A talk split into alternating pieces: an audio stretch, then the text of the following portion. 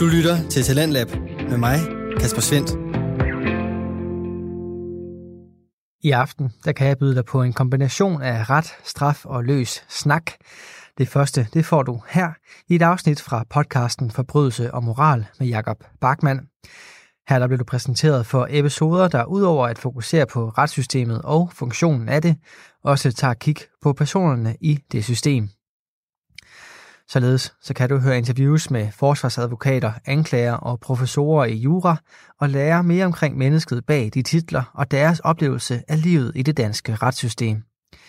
I aften der kan jeg præsentere dig for podcastens afsnit med Anders Schønemann.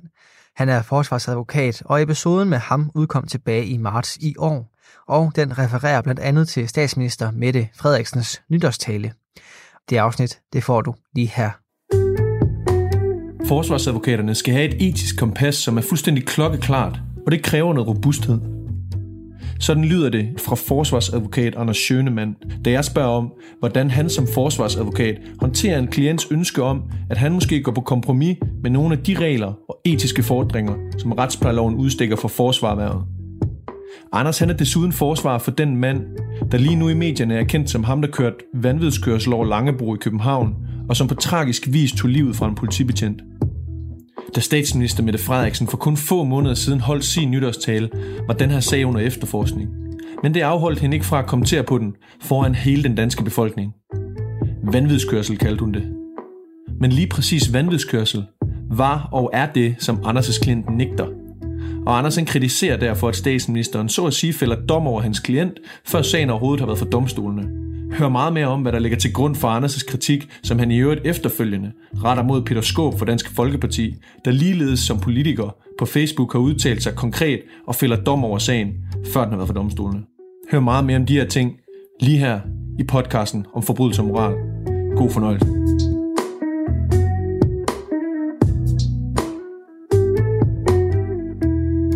Anders, først og fremmest øh, tak fordi jeg måtte kigge forbi øh, dit kontor her i København. Du er meget velkommen. Jeg vil gerne lige introducere dig, øh, og jeg faldt øh, lidt tilfældigt over dig, da jeg så en udsendelse på TV2. Øh, så vidt jeg husker, var det ikke i nyhederne? Jo, jo, ja, TV2 tror, News, tror jeg, det hedder. Ja, ja. Ja. Øh, hvor du kommenterede på, på statsminister Mette Frederiksens nytårstale, Ja. øh, i det hun havde udtalt sig konkret om en sag, øh, som under efterforskning. Og det var en af dine sager, øh, hvor din klient han var, var sigtet for at have kørt øh, meget for stærkt, kan man godt sige, over Langebro i København. Øh, og i det sagen, den var under efterforskning, så kritiserede du, øh, at hun kaldte det vanvidskørsel, og på den måde, så at sige, afsagde dom øh, allerede der. Det er noget, vi skal snakke meget mere om øh, lige om lidt. Jeg lader den lige hænge. Øh, for en anden grund, øh, det er, at jeg, øh, så vidt jeg ved, så har du beskæftiget dig en hel masse med erhvervsjuraen. Det er også rigtigt. Ja. Øh, og, og på studiet hører man ofte, at øh, en af de eneste veje, det er også noget af det, som, som Peter Sækker, som jeg tidligere snakkede med, sagde, øh, det hvis man gerne vil være, være forsvar, så skal man gennem anklagemyndigheden. Øh, men, men der har du taget en lidt anden vej, og, og det perspektiv, synes jeg kunne være helt vildt øh, kanon at have med. ja. Øh, men først, så bliver jeg nødt til lige at høre, øh, din hjemmeside, den hedder detbedsteforsvar.dk, Det gør den. men når man går ind på Peter øh, Sækkers hjemmeside, så hedder den bare forsvar.dk. Betyder det, at du tilbyder et bedre forsvar end Peter? Altså, det kommer lidt den på, øh, om man bare vil have et forsvar, eller om man vil have det bedste forsvar. Vi er alle sammen i stand til at give forsvar. Men det bedste forsvar, det finder man Ja. kun et sted. Okay. Nej, det er jo sagt lidt med, med tungen i kinden, ikke? Øh, altså, øh, jeg havde nogle fantastisk, efter min egen opfattelse, dygtige øh, folk til at hjælpe mig med at lave hele det der hjemmeside noget, ja. da jeg skulle i luften med det. Øh, og så hedder jeg jo Schønemann, og mit øh, hvad hedder det, kontor hedder jo også Schønemann advokatfirma, men de her øh, reklame folk, de, de trak sig øh, gevaldigt i håret, fordi at, hvordan skulle man stave det der Schønemann, og var det med to ender i midten, eller var der et D, og var det med et O med umlaut, og alt muligt. Og skulle man så skrive Schønemann i urlen og sådan noget. Så ja. de kom op med og fandt ud af, at det var ledigt, at det bedste forsvar.dk, den stod der, ja. og så var jeg solgt. Altså, det synes jeg var en super god idé. Så var der en af jer, der købte det, det allerbedste forsvar. Ja, men det er rigtigt, fordi så havde Peter jo forsvar, det havde jeg ikke rigtig overvejet, eller det, altså, det, det, det, det anede jeg faktisk ikke på det tidspunkt. Men det havde han, og så ringede han jo til mig og, og drillede mig og sagde, så er der krig jo, altså, så må jeg jo have det allerbedste forsvar. Ja. Og så gik nogle måneder, og så købte han det faktisk. Ja. Og så blev jeg jo nødt til på en eller anden måde at svare tilbage med, at jeg anerkendte andre forsvar, men fortsat var det bedre, bedste ja. forsvar, eller hvad det var. Ja, ja. Ja, så fik vi den lukket på det, ikke? Vi ja. kunne ikke blive ved med at, hvad nej, nej. Det, at købe, jeg håbede købe domænenavn. Jeg håbede ellers lige, at du ville sætte lidt, uh, lidt fod i den krig igen. Ja, men jeg, hvad det, jeg, Peter var også ret skuffet over, at vi ikke kunne blive ved med bare at købe, ja. købe skøre og skøre ja. domænenavn, ja, det, som kunne linke. Jeg synes egentlig også, det var sjovt. Ja. Øh, I øvrigt, så det der med Schønemann, nu søgte jeg på dit navn flere gange, ja. øh, fordi jeg ville læse lidt på din hjemmeside og sådan noget. Der er også en fotograf, kunne jeg se, som kommer op rimelig ja. hurtigt, når man søger på det. Det var egentlig meget godt. Og, der er også, og han hedder også uh, Anders, Anders Schønemann. Ja, så, det... så jeg bliver tagget ret ofte ja. på Instagram-videoer, eller ikke videoer, men på, i, ja, på Instagram-billeder, ja. hvis der er en eller anden, der har en kogebog med nogle fede billeder, ja. så bliver jeg tagget. og så må jeg jo skrive tilbage, sådan, jeg er ikke helt sikker på, at det er mig, men må ikke det er... Ja. Ja, ja. Nå, Øh, jamen, kanon. Lad os lige prøve at tage øh, din baggrund, ligesom med, med de andre deltagere. Ja. Øh, hvor, hvor kommer du fra og har gået i gymnasiet og sådan nogle ting? Jo, altså jeg er født og opvokset i øh, Charlottenlund øh, og har gået på både Ordup øh, skole og gået på øh, Ordup Gymnasium. Ja. Og hvad med efter gymnasiet så? Hvad, hvad søger du ind på der? Det er filosofi, er det ikke rigtigt forstået? Jo, jo, jo, lige præcis. Altså jeg var ret meget i tvivl om, hvad jeg skulle læse, og så... Øh, ja, så endte det med at lande på, på filosofi, som er sådan ret øh, bredt øh, humaniora-studie, øh, hvor man kan, der, hvad ved jeg, overveje alle mulige ting. Øh, og var egentlig også rigtig glad for det. Altså, jeg havde øh, også i, i gymnasiet nogle overvejelser om at læse jura, øh, men det endte så med i første omgang at blive til, øh, til filosofi, øh, og jeg læste øh, filosofi i fire år, og var egentlig øh, ja, altså, glad for det jo, øh, men blev ikke sådan rigtig fanget af det. Altså, jeg tror, at man mm, for at blive, en, for at blive rigtig glad for at, at læse filosofi, eller at have det som sådan sit hoved, ja. øh, i, i tilværelsen, så skal man nok mm, være bedre til også at skabe filosofi, end jeg var. Altså, jeg tror, jeg var ret god til at, at læse og forstå det, men jeg, jeg, blev aldrig rigtig grebet af en hellig ild på ja. den måde, så det var ikke sådan, at jeg fik lyst til at sætte mig ned og læse øh, alt, hvad, hvad Husserl nogensinde havde skrevet. Ja. Øh, så, så på et eller andet tidspunkt måtte jeg ligesom erkende, at det, at der var nok, jeg havde nok mere brug for et eller andet, et konkret håndværksfag, mm. altså, og så... Øh, så er jurastudiet meget godt. Ja, nemlig, så var jurastudiet godt, og jeg havde, jeg jo altså også fra gymnasiet haft en, en interesse både for jura sådan generelt, men også sådan specifikt for strafferet, og så tænkte jeg nu, at jeg havde læst i fire år på Filo, mm. og så tænkte jeg nu, hvad må det være tid til at, at, at lave noget nyt. Så ja. så startede jeg på jura. Ja, og, og kan du, ja, Jamen, det var fint, jeg har skrevet, kan du huske, hvorfor valget faldt på det, men det har du været inde på. Ja. Øh, det, altså en af grundene til, at jeg også ligesom gerne vil snakke med dig, det var, at øh, da jeg snakker med, med, med Peter Sikker, der fortæller han, at øh, efter hans opfattelse, så er den, den eneste måde at blive, blive forsvarsadvokat på, jamen det er at søge til anklagemyndigheden. Men jeg øh, ved jo, at din baggrund øh, for at ligesom være der, hvor du er i dag og arbejde som, som forsvarsadvokat, den er lidt anderledes. Du har ikke været forbi anklagemyndigheden. Du har været imod i, igennem en, en, en, en mere erhvervsretlig øh, karriere. Øh, kan du ikke lige prøve at, at oprise, du starter ved, ved, ved, D, ved DLA, øh, og det som hed let dengang.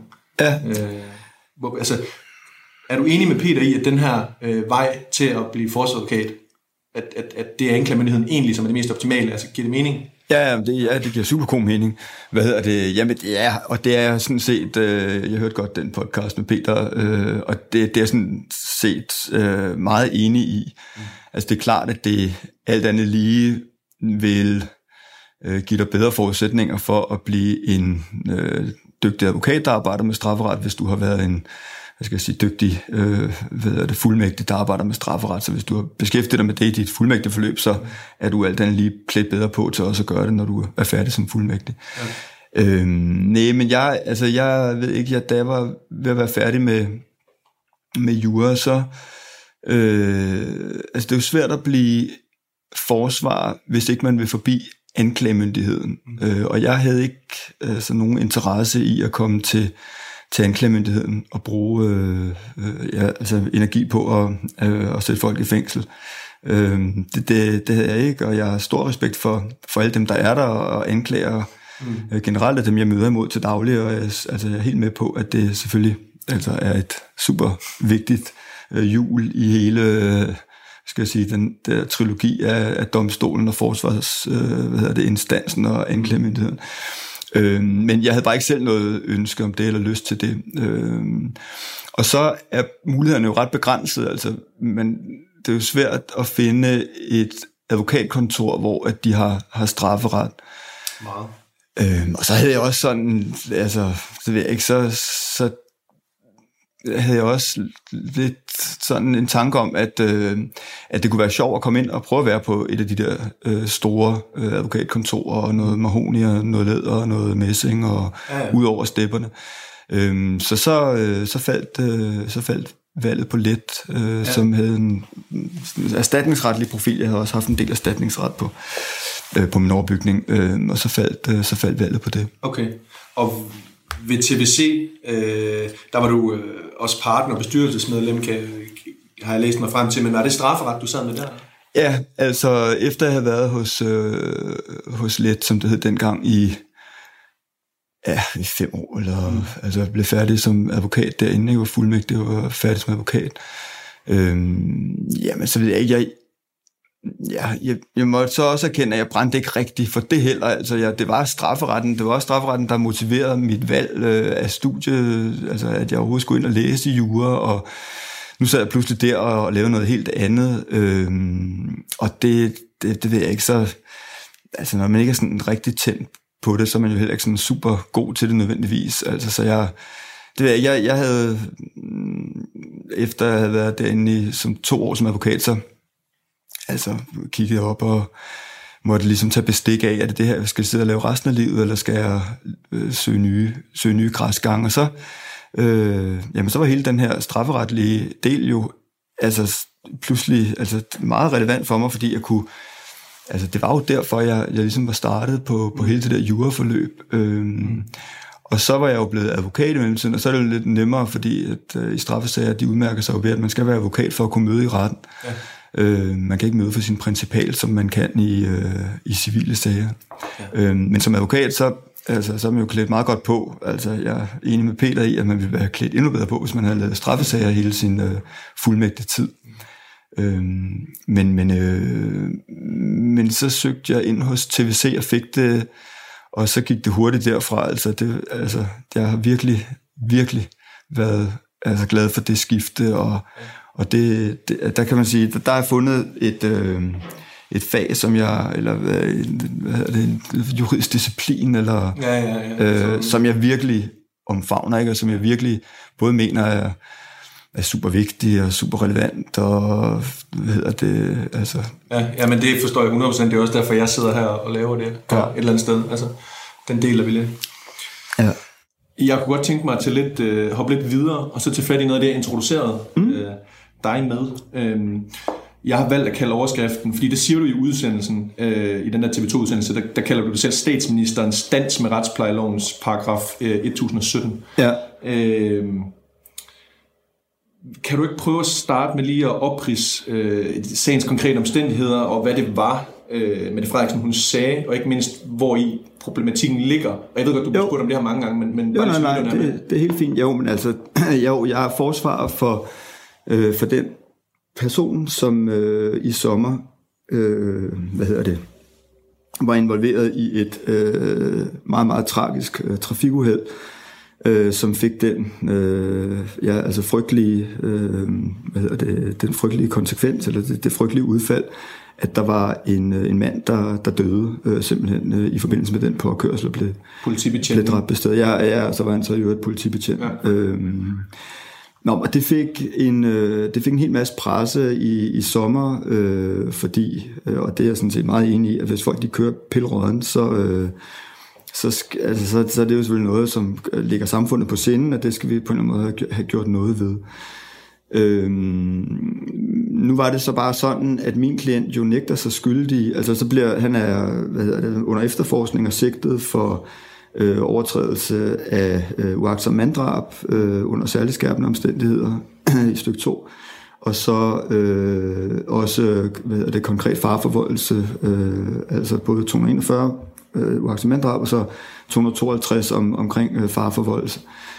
Øh, men han nægter sig uskyldig, og det har han, øh, og det kan jeg ikke sidde her og fortælle, hvad det er, hvordan de nærmere omstændigheder omkring det, men det har han jo afgivet en lang forklaring om. En lang forklaring, som jo i øvrigt fik ham løsladt. Han var jo varetægtsfængslet. Ja. Øh, og i forbindelse med, eller efter han afgivet en lang forklaring, øh, så, blev han, øh, så blev han løsladt. Øh, ja, og det var ligesom, det, det, var, det var i juli, så sad han måske fængslet i en måneds tid, så bliver det august og noget, og jeg, jeg troede egentlig, at det var sådan død lidt hen, men så... Øh, Altså, så sidder du med nytårshatten på? Og... Så sidder jeg med nytårshatten på, øh, eller hvad det, efter jeg har gjort rent efter nytårsfesten der, øh, 1. Øh, januar.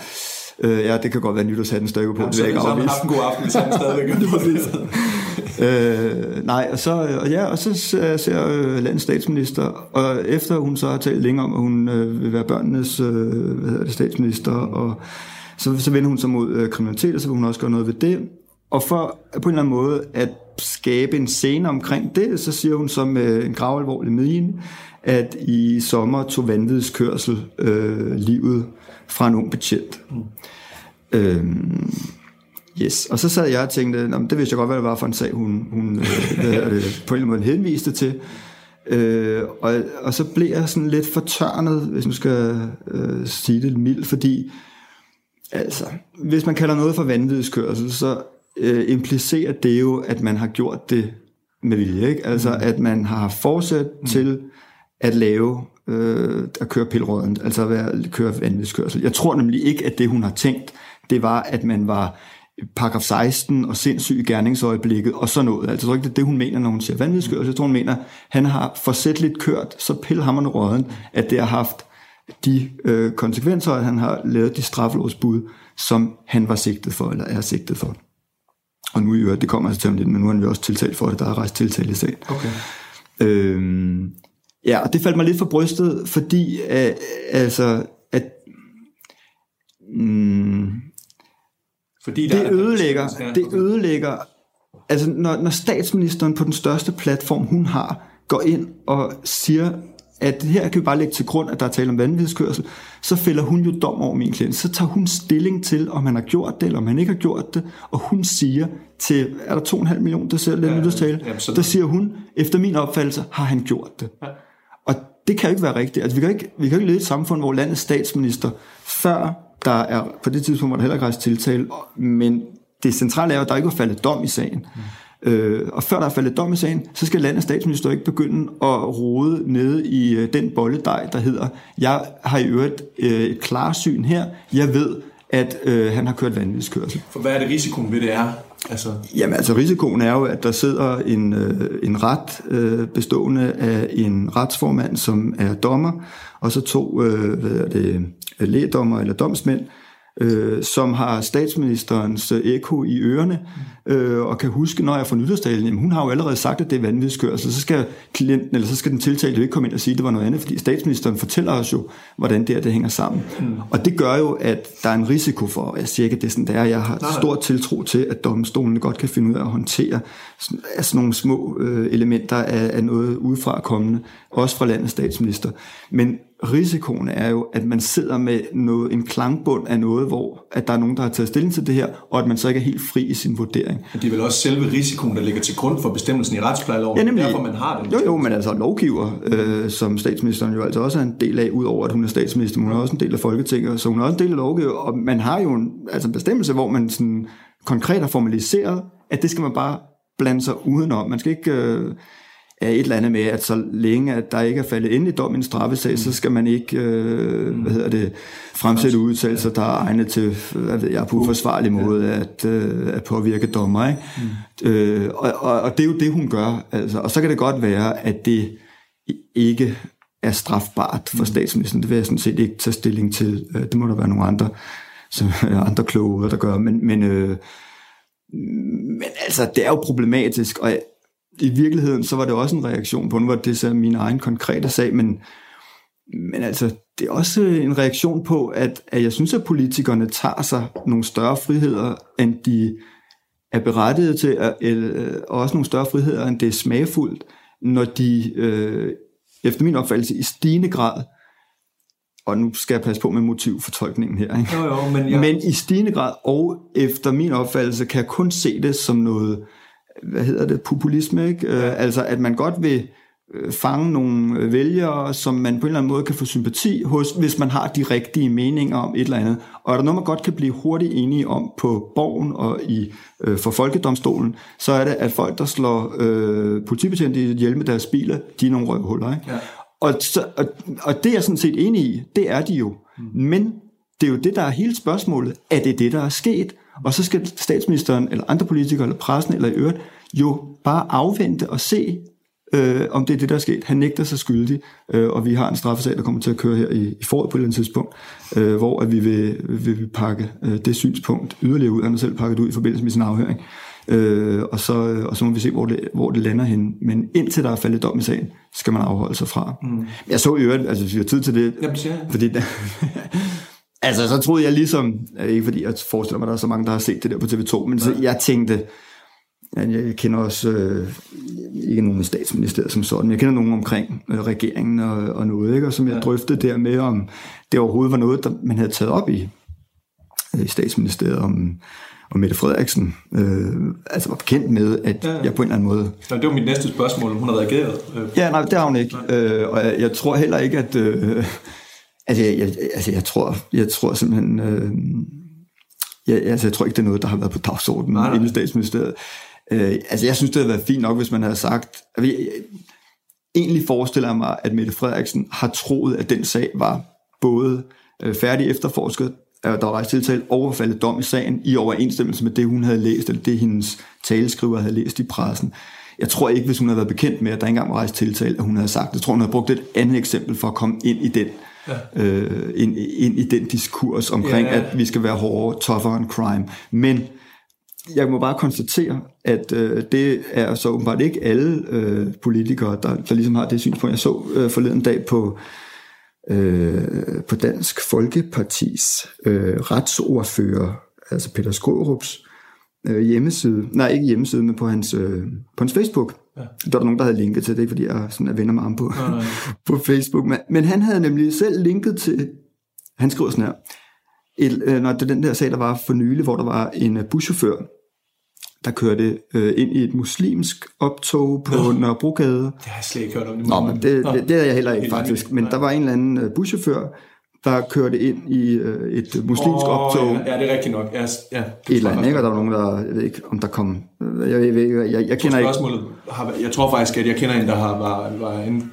Ja, den, har den været kørt ved? Ja, ja, den, der, den, den er der faldet dom i. 245, altså når der ikke rigtig var... Ja, jeg, jeg, jeg kender Ej, okay. ikke sagens konkrete omstændigheder. Jeg kunne bare se i Ekstrabladet, øh, fordi det havde Peter Skorup nemlig linket til, at, øh, at nu blev han dømt for, for det her, og han blev så dømt for øh, noget vand, øh, ikke vandfødskørsel, men blev dømt for noget konkret farforvoldelse eller et eller andet. Ikke? Mm. Til det, efter han er blevet dømt, nu sidder jeg lige og kigger på det her, men efter han er blevet dømt, der gør Peter Skårup, efter min bedste opfattelse, begår han to gigantiske fejl, som jeg synes, at man som en, der har et platform til at tale til offentligheden, bør afholde sig fra. Og hvis man samtidig er retsordfører for sit parti, så bør man i hvert fald helt holde sig væk. Han skriver sådan her, om den her chauffør, som altså er blevet dømt ved domstolene. Denne chauffør var åbenbart ikke blevet informeret om, eller havde ikke forstået, at hele Nørrebrogade var spærret af, så religiøse muslimer kunne gennemføre et optog. Det er svært at vurdere, hvad der skete, men han er nu blevet frataget sit kørekort og derved levebrød og idømt betinget fængsel. Sanktionen er hårdere og langt hurtigere og konsekvent end den en landskendt vanvidsbilist med drab på samvittigheden, i hvert fald indtil videre, er blevet udsat for. Men indtil videre, der er jo ikke noget Helt ærligt, Peter Skårup. Ja. Altså, hvis du lytter med her, ja. så kom lige med en eller anden form for øh, redegørelse for, hvorfor du var helt væk fra vinduet, da du kom til at skrive det her. Ja. Det første, det at gøre, det er jo en fuldstændig komplet arrogant øh, altså ufattelig forsmået og arrogant syn på domstolen. Ikke? Der har siddet en domsmandsret og vurderet beviserne i sagen. Jeg tror ikke, Peter Skorup kender beviserne i sagen. De nåede frem til, at han har gjort det, og de nåede frem til en eller anden betinget fængselsstraf, hvor han skal fratage sit kørekort. Mm. Så det første, man siger her, det er, at domstolen de kan åbenbart ikke finde ud af at gøre deres arbejde, fordi de er spejlblanke og har ikke fattet en bjæl af, hvad der foregår. Ja. Det er det første, man siger. I modsætning til ham. Og det, ja, præcis. Ikke? Det ligger jo så implicit. Det næste, man så siger, det er, at der er en landskendt vanvidsbevidst bilist, som har drab på samvittigheden. What? Ja. Så har han jo, han har ikke engang bare kaldt ham vanvidsjournalist, han har også kaldt ham drabsmand. Jamen, han har, altså, drab på samvittigheden, det er jo den anden bestemmelse i straffeloven. Den er han ikke engang altså, i nærheden at blive tiltalt for. Øh, så kan det være, at der er nogle... Nej, det er, ikke engang, det er faktisk ikke engang, jeg sidder og griner, men det er faktisk, altså, det er faktisk ikke sjovt. Det er simpelthen skræmmende, at der sidder en retsordfører i Dansk Folkeparti, som mener, at han kan tillade sig at gå i offentligheden på en åben Facebook-side og skrive det her. Ja, er rystet. Ja, det, øh, det, det, mener, jeg, det mener jeg helt alvorligt. Det er simpelthen for dårligt. Ja. Altså, der, der, skal man, altså, der skal man kende øh, sin besøgstid, og så skal man vide, prøv at høre, jeg sidder og jeg er lovgiver, ja. så jeg er ret god til at lave loven, det er blevet valgt til af befolkningen, men jeg er ikke den dømmende magt, mm. øh, og nu er han så heller ikke længere, øh, det har han heller ikke været den udøvende magt, men, men han skal jo ikke blande sig i domstolens arbejde, og det er så utidigt at gøre det, det må du må det, det er statsministeren, det, ja, det, var, det, det var én ting, og hun ja. kan have gjort det med velbrødet hu, men det her, det er jo, det er, ja, det er simpelthen det er sindssygt. Nej, det er ikke sindssygt, undskyld, det var stramt, men det, det er virkelig, øh, det, det, det, det, det er godt nok. Det er i hvert fald meget, meget tydeligt, at der sker en, en, en sammenblanding her. Ja, det, det må man sige. Nå, Øh, det kom vi godt omkring. Det synes ja, jeg var, det var, var hvor lang tid har vi? Ekstra ja, vi har lige, vi har lidt 6-8 timer eller sådan noget. Nej, lad os bare køre på. øh, det næste, jeg egentlig har taget med, øh, det er blandt andet lidt, fordi øh, du har den der filosofiske øh, baggrund. Ja. Og så er det noget, jeg, jeg tager op i nogle af de første afsnit, blandt andet med Karoline Norman, hvor jeg spørger ind til det her med, øh, hvordan man som øh, forsvarsadvokat øh, rent moralsk over for sig selv øh, kan forsvare øh, en, som man godt ved er skyldig. Ja. Måske du har en klient, der simpelthen siger til dig, jeg har gjort det. Ja. Øh, jeg har øh, gjort det, jeg er sigtet for, men du skal få mig frifundet. Ja. Øh, og siden min snak har jeg faktisk ikke rigtig fået øh, stillet mine øvrige deltagere øh, det her spørgsmål, som jeg synes er interessant. Nej, jamen det, det er det jo, og det er jo, øh, er det ikke, øh, at til hvert... Øh, i enhver social sammenhæng, jeg er i, øh, bortset fra med folk, jeg allerede har svaret på det overfor, eller som jeg kender så godt, sådan, så de øh, tænker, at nu kan vi tale om noget andet, mm. andet arbejde. Ja. Men der er det jo rigtigt, der er det jo det, som, øh, altså det, det ligger jo folk meget på sinden. Kan du forsvare øh, Peter Madsen? Det er sådan en øh, klassisk... Ja, ja, præcis. Ikke? Øh, øh, jeg tror egentlig, at Øh, altså mit svar på det er oplagt, at øh, ja, det kan godt. Altså jeg øh, forsvarer øh, alle. Vi kommer også tilbage lidt til, om der er nogle sagstyper, jeg ikke tager. Men altså som udgangspunkt, så forsvarer jeg jo alle, uanset øh, hvad de fortæller mig. Og det kan godt være, at de fortæller mig, hey, jeg har gjort det. Mm. Øh, men jeg vil gerne have, at vi kører med den her forklaring om, at jeg ikke har gjort det på i en eller anden nærmere ved, detaljeringsgrad.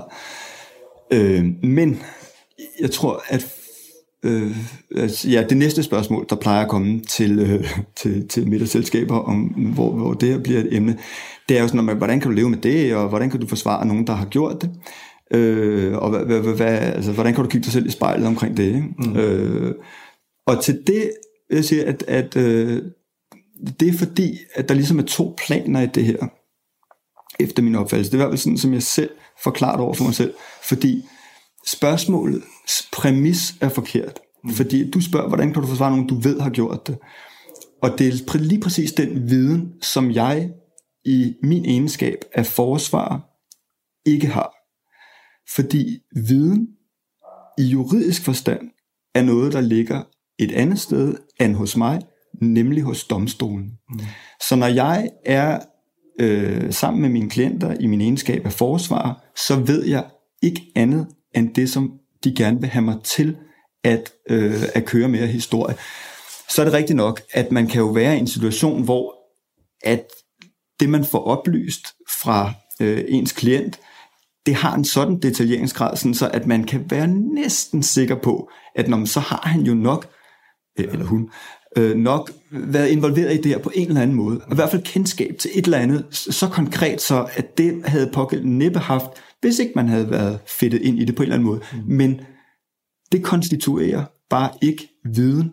Mm. For mig, der er grunden til, at jeg kan se mig i spejlet, grund til, at jeg mener, at, øh, at jeg i al beskedenhed, øh, eller min stand, forsvarsstanden, udfylder øh, et øh, helt øh, afsindigt vigtigt og uomgængeligt jul i hele det her med at træffe afgørelser i en strafsag, ja. det er netop, at jeg hvad hedder det, afsondrer mig fra, altså at jeg, øh, at jeg udelukker, at jeg har viden. Ja. Det eneste, jeg har, det er det klienten gerne vil have mig til at fremføre af argument omkring det her. Og så, så, kom, så kom jeg til at tænke på noget andet. Nej, nej, og det var fordi, jeg, jeg hørte nemlig også godt øh, øh, den podcast, øh, du lavede med, med Karoline, og jeg har rigtig, rigtig stor respekt for, for Karoline. Jeg synes, hun er afsindelig dygtig øh, ja. forsvar. Øh, men, og, og hun sagde, eller jeg nu kan jeg ikke lige huske, hvordan ordene faldt, men, men et eller andet med, at, at hun kunne godt øh, påtage sig værvet, selvom hun vidste. Mm.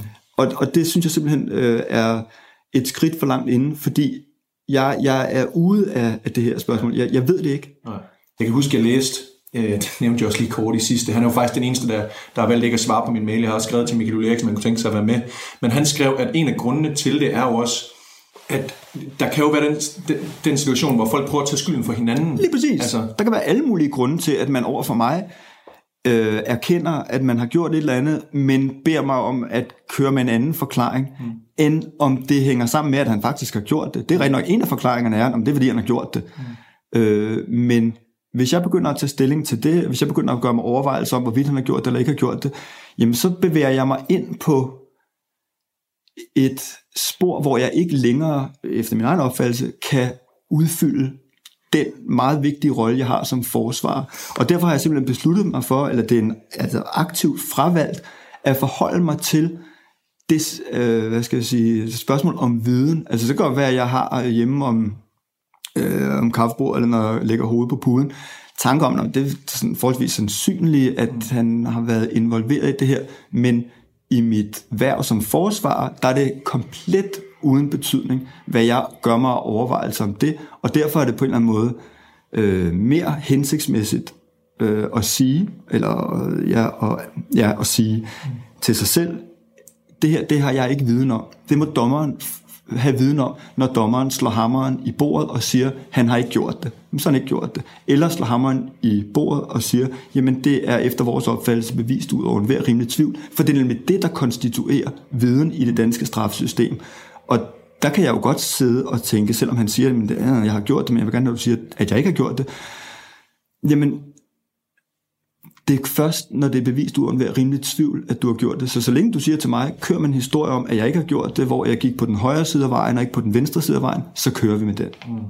Nå, altså, så kommer jeg jo, og det kan vi måske komme tilbage til. Ja, øh, jamen, ja, mega fint øh, og, og fyldestgørende, synes jeg. Øh, lidt det her øh, med, med, med dit moralske kompas, kan man, kan man sige, kunne jeg godt tænke mig at, at tilføje en yderligere dimension til. Ja. Øh, du, øh, det var fordi i sidste afsnit, øh, der snakker jeg øh, med, igen med min onkel om, om, om tilliden til advokater, som jeg i øvrigt fik formuleret som troværdigheden til advokater. Det er jo ikke super skarpt, men jeg, jeg tror folk var med. Øh, og jeg kan godt tænke mig at tage det lidt op igen. Ja. Øh, for jeg ved fra, man, øh, man har eksempelvis for retspraksis set eksempler på, at, øh, at øh, advokater øh, har, har hjulpet deres øh, klienter med at smule telefoner ind i resterne. Ja. Øh, og jeg kunne godt tænke mig at spørge dig om, øh, hvorvidt du fra øh, klienter eller pårørende til klienter nogle gange oplever et ønske om, øh, at du øh, går lidt på kompromis med nogle af de her regler eller etiske fordringer, som, øh, som retsplejeloven udstikker øh, for det værv, du har. Giver det mening? Ja, ja, det giver rigtig god mening. Altså, øh, og der er også mange facetter i det spørgsmål. Øh, mm. Mm, altså det første øh, leder af, af det, du spørger om, det er jo noget med, med tilliden til advokatstanden. Altså vi, vi har jo valgt at øh, hvad skal jeg sige, øh, lave et system, hvor vi har nogle øh, særligt udpegede personer, øh, som vi mener kan få lov til at tale vores sag, hvis vi bliver fedtet ind i en retlig tvist. Og for mit vedkommende, der er det strafferetlige tvister, og der bliver man så får man beskikket en forsvar, og forsvaren varetager så værvet som, som, ja, som forsvar, men altså at den, der ligesom er talerør for, for klienten, ikke? Sådan, så alle har, har lige gode chancer for, for det. Nå, og så spørger du om, om tilliden til det, øh, og tilliden til advokatstanden i øvrigt. Og jeg, altså, jeg er jo med på, at jeg er ikke sådan blind for, for mediedækningen af det her, navnlig under den, øh, den seneste regering, der, der øh, jeg ved ikke, om det havde noget at gøre med regeringen som sådan, men altså i hvert fald for et par år siden, der, der, øh, der var forsvarsadvokater meget i modvind, og der var meget, øh, hvad hedder det, øh, altså der, der, var, der var meget forsvarsshaming på en eller anden måde. Det var som om, at man, man ikke kunne sparke sig frem for artikler om, hvor, hvor dårligt øh, korrumperet og dårligt øh, moralkodexet hos forsvaret var. Siger du, mens der, du har en plakat hængende i baggrunden, hvor der står øh, rockernes øh, foretrukne forsvarsadvokater. Ja. Apropos, det er bare lidt apropos det, du siger. Men det, øh, det er, og det siger jeg fuldstændig uden at blinke, fordi at der er, altså, altså den debat er meget mere nuanceret, end om man øh, forsvarer rockere øh, i, i, i straffesager. Fordi øh, det, som Ja, nu, øh, altså uden yderligere omsvøb, omsvøb. Jeg har aldrig nogensinde mm. hvad er det, gået på kompromis med, med de her, hvad kalder du det, etiske fordringer og, og retsplejemæssige krav til, til, hvad man må og ikke må øh, som forsvar i en straffesag. Det har jeg ikke. Men du må øh, men, pres, men, tænker jeg stadigvæk. Ja, og før lige, ja men det, og det vil jeg også gerne sige. Jeg tror ikke, at du kan komme til at tale med nogen forsvarer, der ikke har oplevet et pres fra enten klienter selv eller fra pårørende, om, om man lige kunne skære en lille skive af, af en eller anden, øh, et, et eller andet her, eller klippe en hel og hugge en tog der. Fordi, øh, og det, det giver super god mening, det, det, har jeg, altså det har jeg fuld forståelse for egentlig, at mine klienter godt kunne tænke sig, fordi det er da klart, at hvis jeg kunne løbe med en information om et eller andet, som kunne gøre, at der var nogen, der kunne gøre et eller andet, sådan, så han ikke kom i fængsel, mm. så kan jeg godt forstå, at han synes, det ville være bedre for ham ikke at komme i fængsel. Øhm, så derfor så oplever man øh, altså et, et pres, og vil sige øh, navnlig lige når man er nyudsprunget advokat, hvor man måske øh, hvad hedder det, hvor man måske ikke har etableret sig, sådan så at man øh, bare kan råbe de der fjolser i hovedet og sige, prøv at høre her, kammerat, du skal aldrig, aldrig, aldrig nogensinde spørge mig om, om jeg vil gå på kompromis med, øh, hvad hedder det, de regler, der gælder i, mm. i dansk strafferetspleje. Altså Jamen det er tavshedspligten. Øh, ja, altså tavshedspligten er, er jo en stor øh, spiller i det der, ikke? Men, men der er jo også...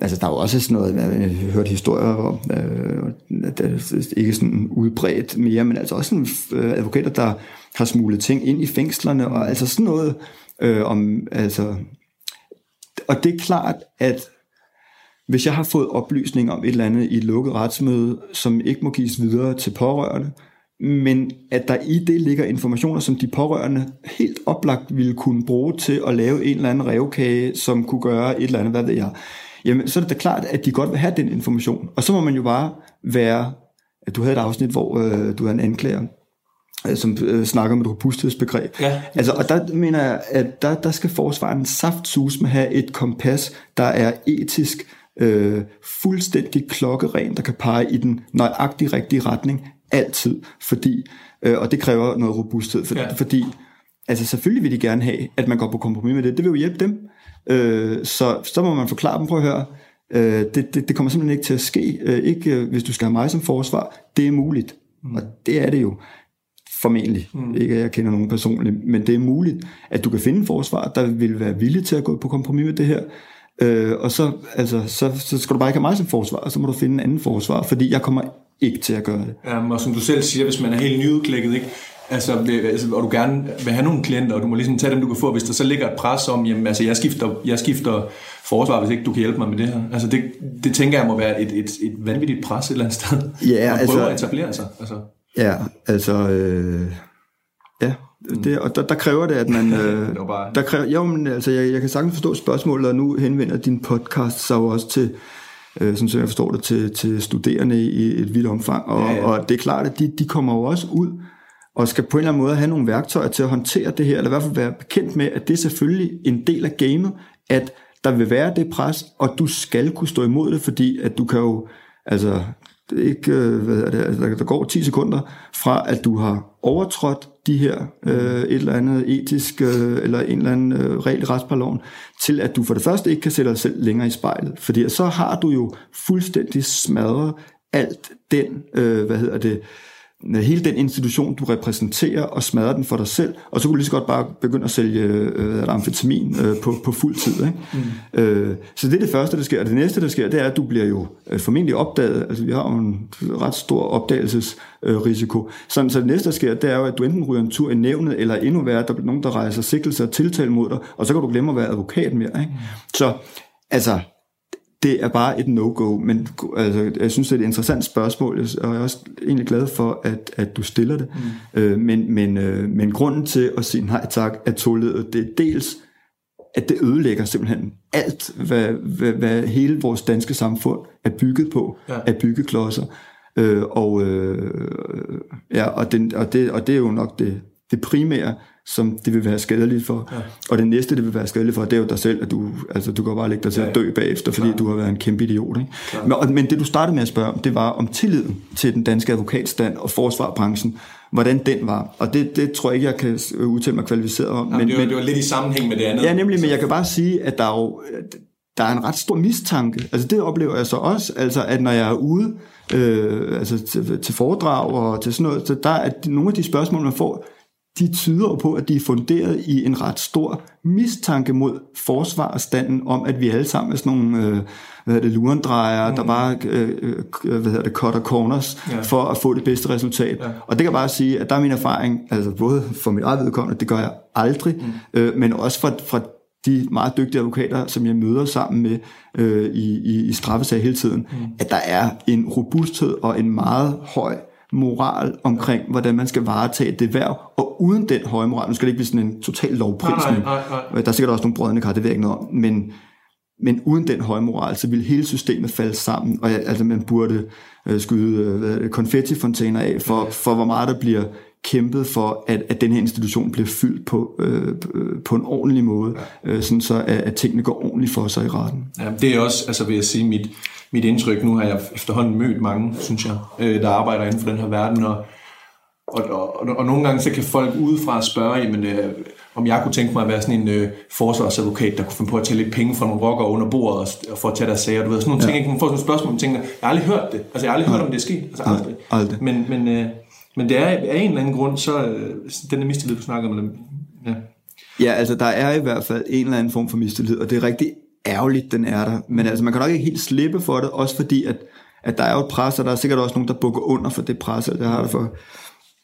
Altså, der er jo faldet domme, som du også selv sagde i dit øh, det intro ja, omkring ja. det spørgsmål. Altså, der er jo faldet domme, hvor at advokater har gjort sig skyldige i noget, og sådan er det sikkert i alle brancher. Ja. Men standen som sådan er rigtig ærgerlig over at blive beklikket, fordi min opfattelse, det er, at standen som sådan faktisk har en utrolig høj og skal have en utrolig høj øh, moralkodex øh, til at håndtere simpelthen det værv, de er i. Ja. Øh, så, så, Alright. Ja. Vi har faktisk ikke øh, super meget tid tilbage. Jeg tænker, Øh... Altså alle mine overvejelser om pligtetik og dydsetik og sådan noget, det, det, det må vi tage næste gang vi mødes. Altså ja, altså vi kan godt, jeg tænker, vi kan godt lige bruge fem minutter øh, på noget, øh, jeg synes er spændende. Ja, lad os øh, Det er det her med den her, det er også noget, du har sikkert hørt, jeg snakket med, med de andre, men differentiering mellem, hvad siger man, sagstyper eller kriminalitetsformer. Ja. Øh, der står på din hjemmeside, jeg er forsvar og fører kun straffesager. Alle typer af straffesager fra de største sager inden for organiseret kriminalitet om for eksempel våben, narko og afpresning, til, skære, til sager om skatteunddragelse og afgiftsunddragelse, om bedrageri, vold og drab. Og jeg læste det her og tænkte, skal det tages helt bogstaveligt? Du nævner for eksempel ikke sager om sædelighed, som er dem, der er mange, der ikke tager. Mm. Eller mange, der er nogen, der ikke tager. Hvordan forholder du til det? Øhm, vi gør det lidt kort. Ja, vi gør det lidt kort. Øh, nej, øh, ja, det kan vi gøre det er kort. Altså, lad os nej, øh, reservere en udsendelse til det. Øh, men, men altså, hvis jeg skal svare kort på det, så er mit, mm, mit udgangspunkt er, at jeg tager øh, alle typer øh, af sager. Og der, jeg, jeg tager også, øh, hvad hedder det, mm, ja, der er godt nok ikke haft særlig mange af, men jeg, jeg har også haft sædelighedssager. Ja. Jeg, altså, jeg, jeg øh, Mm. Ja, vi bliver nok nødt til lige, så må du lave ja, ja, den her podcast ja, ja, lidt længere. Nej, nej, men så må du lave den lidt længere, fordi jeg vil ja, gerne svare det. på det. Altså, det, ja. øh, det er sådan, at man som forsvar er et hjul i den treenighed, som øh, skaber retfærdighed omkring de her kriminelle sager. Og den treenighed består af forsvaren, øh, og så øh, anklageren, eller anklagemyndigheden, forsvarerhvervet, og så, øh, og så selvfølgelig domstolen, ikke, som til sidst træffer afgørelse. Ja. Og det er helt oplagt, at, øh, at forsvarerhvervet ikke skal stille sig til dommer over, hvad der er de fine forbrydelser, og hvad der er de mindre fine forbrydelser. Fordi Øh, det har lovgiver gjort, og det er det, som retten på en eller anden måde til sidst skal komme med en eller anden form for svar på. Jamen hvis det her det er en øh, forbrydelse, som vi synes er rigtig ulækker, jamen så øh, koster det øh, 12 år for drab. Øh, men hvis det er en øh, forbrydelse, der er mindre ulækker, ja, så koster det øh, et klip kørekortet for, at du øh, jeg har kørt øh, med hvad hedder det, øh, telefonen, mens du kører bil. Ikke? Ja. Øhm, så, så det har vi differentieret der. Og hvis jeg begynder at tage stilling til, hvad jeg synes, altså eller hvis forsvaren begynder at tage stilling til, hvad forsvaren synes, at de mindre lækre forbrydelser, som man helst ikke vil røre ved, så er der et kæmpe problem. Mm. Eller så er der i hvert fald som udgangspunkt et kæmpe problem. Øhm, og så er spørgsmålet så, er der en eller anden form for mellemvej, hvor man øh, kan have lov til at sige nej til sager, uanset at man er forsvar, og derfor ikke bør tage stilling til forbrydelsens art. Og der øh, må jeg sige, at jeg i lang tid, der, hvad hedder det, der bliver jeg ikke stillet over for det dilemma, fordi at, at der, der er øh, kun meget få forbrydelsestyper, som jeg selv mener, at jeg vil have et dilemma med, og en af dem er helt oplagt, og det kan jeg også høre, der har været drøftelser om i din tidligere podcast, sådan noget med, med børnepornografi øh, og forbrydelser mod børn, og sædlighedsforbrydelser mod børn. Øh, Nå, og der, så var der en lang tid, hvor jeg sagde alt det, jeg har sagt indtil videre, og så kunne jeg så bare sige, og jeg ved ikke rigtig, hvor det lander hen, for jeg er ikke blevet stillet i det dilemma, men på den ene side, så vil jeg have det forbandet svært med at tage den type sager, fordi jeg øh, ikke tror, jeg vil kunne involvere mig i det, fordi jeg synes, det er så frastødende at sidde og kigge bevismaterialet igennem, at jeg simpelthen ikke tror, at jeg vil kunne tage det på mig. Mm. På den anden side må jeg anerkende, at hvis jeg er af en sådan beskaffenhed, har jeg så overhovedet en berettigelse som forsvar. Mm. Og så kunne jeg bare sige, piv her, heldig peldigt, øh, jeg er slet ikke blevet stillet i det dilemma, så, så det må bare vise sig.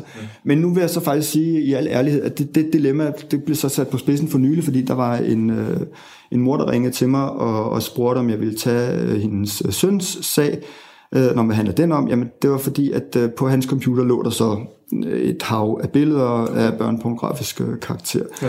Og så kunne jeg jo ikke længere bare gemme mig bag venner om, det var så heldigt, at jeg aldrig lige har fået det dilemma. Yes, og nu øh, efter den lange cliffhanger, så kan jeg sige, at jeg øh, sagde faktisk nej øh, til den sag. Okay. Øhm, og det gjorde jeg jo altså så med helt velberådet hu, øh, og med mine øjne fast rettet på bolden om, at jeg er med på, at det udgør en eller anden form for problem. Det er ikke sådan, at jeg vil tale det helt væk, men jeg må bare anerkende over for øh, både mig selv, men også over for det værv, jeg skal udfylde, at jeg tror simpelthen ikke, jeg vil være en god forsvar til det. Jeg er, øh, altså i al beskedenhed, en virkelig, en virkelig dygtig øh, forsvar. Det er, og, øh, og, og jeg synes, at man skal ikke påtage sig noget så vigtigt som forsvarerhvervet, hvis ikke man mener mm. og kan stå inden for den øh, vare, man leverer, eller den ydelse, man leverer øh, som forsvar. Og lige præcis med hensyn til at skulle sidde og, og at se øh, frygtelige billeder igennem øh, af børn, eller bare øh, billeder igennem, som man skal kategorisere i den ene eller den anden kategori, som værende øh, børnporno på det her øh, niveau, eller børnporno på det her niveau. Altså, jeg, jeg, jeg, jeg tror simpelthen ikke, at jeg vil, øh, altså, jeg, jeg vil ikke kunne gøre det på en ordentlig måde, sådan så at den pågældende vil få et ordentligt forsvar. Ja. Så så er det jo ikke engang bare det bedste forsvar, han ikke får mere, så får han ikke engang et ordentligt forsvar. Og hvis det ligesom er erkendelsen, så mener jeg faktisk, at det er rigtigt, at det kompromitterer mig som forsvar en lille smule, men det vil kompromittere mig endnu mere som forsvar, hvis jeg på trods af det alligevel sagde, prøv at høre, det er ligeglad med, jeg tager bare den sag. Mm. Øh, og og det, jeg er ikke færdig med på en eller anden måde at mm, sige, at der er, at der er nogle problemer med at indtage det standpunkt, det er der. Ja. Men jeg mener godt, at det er et standpunkt, man kan indtage, uden at man så ødelægger øh, hele øh, resten af vejret. Og det jeg vil så sige, når øh, jeg, jeg, nej, jeg er med på, at tiden går. Lad os, lad os bare køre. Men, jeg synes, det er spændende. Jeg vil så sige, det jeg så i hvert fald kan trøste mig med, det er, at jeg kender navnene på virkelig dygtige, kompetente, mm. fantastiske forsvar, som ikke har den øh, brist, som jeg har åbenbart, at jeg ikke kan tage de sager. Øh, og det vil sige, at jeg kan altid henvise til en anden advokat, som så faktisk kan hjælpe, og som jeg også ved vil kunne gøre det bedre end mig selv. Det, øh, altså det, det, det er jo i hvert fald et lille plaster på såret for mig, at jeg øh, må anerkende, at når man, okay, det er jeg ikke selv i stand til, det mener jeg ikke gør mig øh, til øh, en, at jeg så bliver nødt til at finde mig noget andet at lave, det, det, det må jeg bare anerkende. Mm. Det, det kan jeg ikke, i hvert fald ikke på, på nuværende tidspunkt. Øh, og nu er det endda blevet sat på spidsen, så nu er jeg bare, det gør jeg ikke, jeg kan ikke se på de billeder, ja. men heldigvis, så kunne jeg øh, komme hende og moren i armene på en anden forsvar, som jeg ved er tordnende dygtig og kan varetage hendes søns øh, sag, fordi det må ikke misforstås. Jeg mener også til fulde, at den pågældende har ret til det aller, aller, allerbedste forsvar. Domæne øh, er du ikke det? som et domæne, jeg er ved at købe. Hvad hedder det? Nej, øh, men det, det mener jeg sådan set. At det har, det har øh, vedkommende selvfølgelig på fuldstændig lige fod som alle de klienter, jeg har i, i mine sager øh, med nogle andre kriminalitetstyper. Øh, og der mener jeg bare, at det er jeg ikke i stand til at give. Og derfor er det, om ikke andet i hvert fald et plaster på såret, at så kan jeg henvise til en eller to-tre stykker øh, advokater, som så er i stand til at mm. give det aller, aller, allerbedste forsvar i de sager. Og så synes jeg, at øh, altså, det er rigtigt, der er stadig nogle problemer med det et eller andet jamen, sted. Jamen, jeg synes faktisk, når du forklarer det på den måde, så i stedet for, at, at man ser det som om, at øh, en differentiering mellem kriminalitetsformer bliver en svækkelse af retssikkerheden, så bliver det jo faktisk, så styrker det jo lige pludselig. Ja. Øh, på, på en eller anden måde. Øh, Hvad hedder det? Øh... Populært kan kalde retssikkerheden. Ja, altså, men, Fordi folk får jo det bedste forsvar så til, til deres sag. Ja, og så kan man sige, at det så en smart øh, forsvar, der går i, i retten hele tiden for at øh, overbevise folk om, at han har ret, øh, eller et eller andet. Er det så en smart måde, han har fundet at konstruere sig på? Nu forklarer han det bare sådan her, og så lyder det som om, at det er rigtigt. Øh, det, det, det må nogle andre øh, på en eller anden måde afgøre. For mig, der, er det, der må jeg bare... Jeg, det har været svært for mig at leve med dilemmaet, fordi jeg har været bekymret for, om det betyder også med den her øh, hvad hedder det, historie i filosofien, hvor man jo bare bliver nødt til at træffe konsekvenserne, mm. altså i sin yderste form. Mm. Og hvis man træffer konsekvenserne i yderste form omkring, at der er et fravalg af kriminalitetstyper, som jeg ikke kan tage eller ikke vil påtage mig, betyder det så, at jeg så må lukke butikken ned og sige, så kan du bare ikke være forsvarkammerat, så kan jeg genoptage VVS-karrieren, øh, eller hvad du nu lavede tidligere. Mm. Øh, og det har jeg øh, spekuleret over, og jeg har været, har været bekymret. Nej, nej. Det var, det var et eksempel. jeg har ikke været bevægelse. Men, men øh, ja, det har været pænt fløjt, men jeg, kan ikke, øh, der er jeg ikke sådan super skarp håndværks-wise.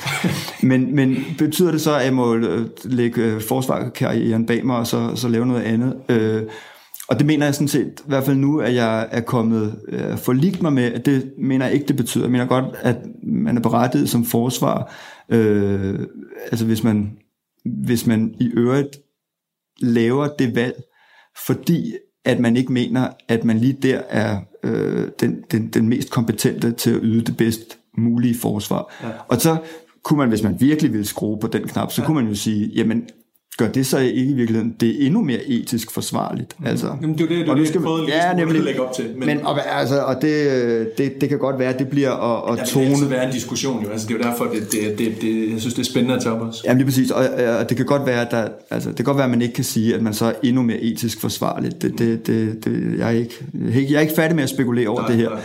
Men jeg synes i hvert fald, at det ikke øh, korrumperer eller ødelægger ens eget værv som forsvar, mm. at man bare må erkende, at der er noget, man ikke er, er god til, og så må man hellere nogle andre øh, hvad hedder det, gøre det, øh, og så kan hvad hedder det, arbejdet blive udført af de ja. hænder, der løser det bedste. Jeg synes, det er sjovt, fordi du starter egentlig øh, lidt i podcasten med at sige, at, at, at du på filosofistudiet var rigtig god til at læse øh, bøgerne.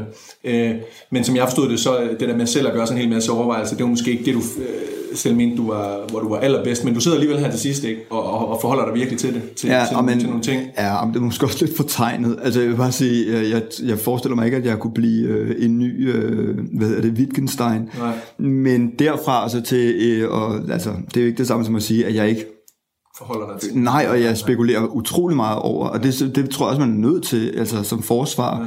hele tiden, at spekulere over, hvad fanden er det egentlig, du laver? Mm. Er, er, kan, du, kan du stå inden for det, du laver? Øh, altså, øh, og, og, det, øh, og det, det bliver man nødt til hele tiden at have, have med sig, ellers er man, ikke, øh, så er man simpelthen ikke en dygtig forsvar, det mener jeg ikke. Nej. Lad os uh, slutte på den bemærkning. Jeg kunne uh, finde en, en million flere spørgsmål, men det tager vi uh, en anden gang. Ja, helt uh, klart. Du får, lige, du, du får ikke en vin, men du får sådan nogle her. Ja, og men jeg, jeg jo, ej, hvor er det lækkert. Ja, og de med passionsfrugt, det er sådan nogle ja, små Ja, ja, lakridskongen, de, meget, de, meget, meget lækkert. Ja. Jamen, det vil jeg uh, indtage med stor fornøjelse, og det var en uh, kæmpe fornøjelse at være med. Tak. Ja, tak fordi du var med. Tak. Det var afsnit 6, og som I kan høre, så er der fortsat masser af spørgsmål at tage fat på.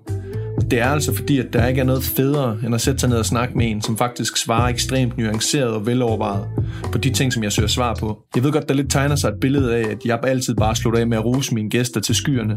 Men når jeg oplever at blive taget alvorligt, og når jeg oplever, at dygtige mennesker som Anders faktisk tager sig god tid og giver dybdegående frem for overfladisk svar, så har jeg ikke så meget andet tilbage end, end, end respekt og taknemmelighed. Radio 4 taler med Danmark. Det var aftens episode fra Forbrydelse og Moral med Jakob Bachmann. Mit navn er Kasper Svindt, og jeg står klar med et nyt podcast-afsnit på den anden side af nyhederne, som kommer din vej lige her.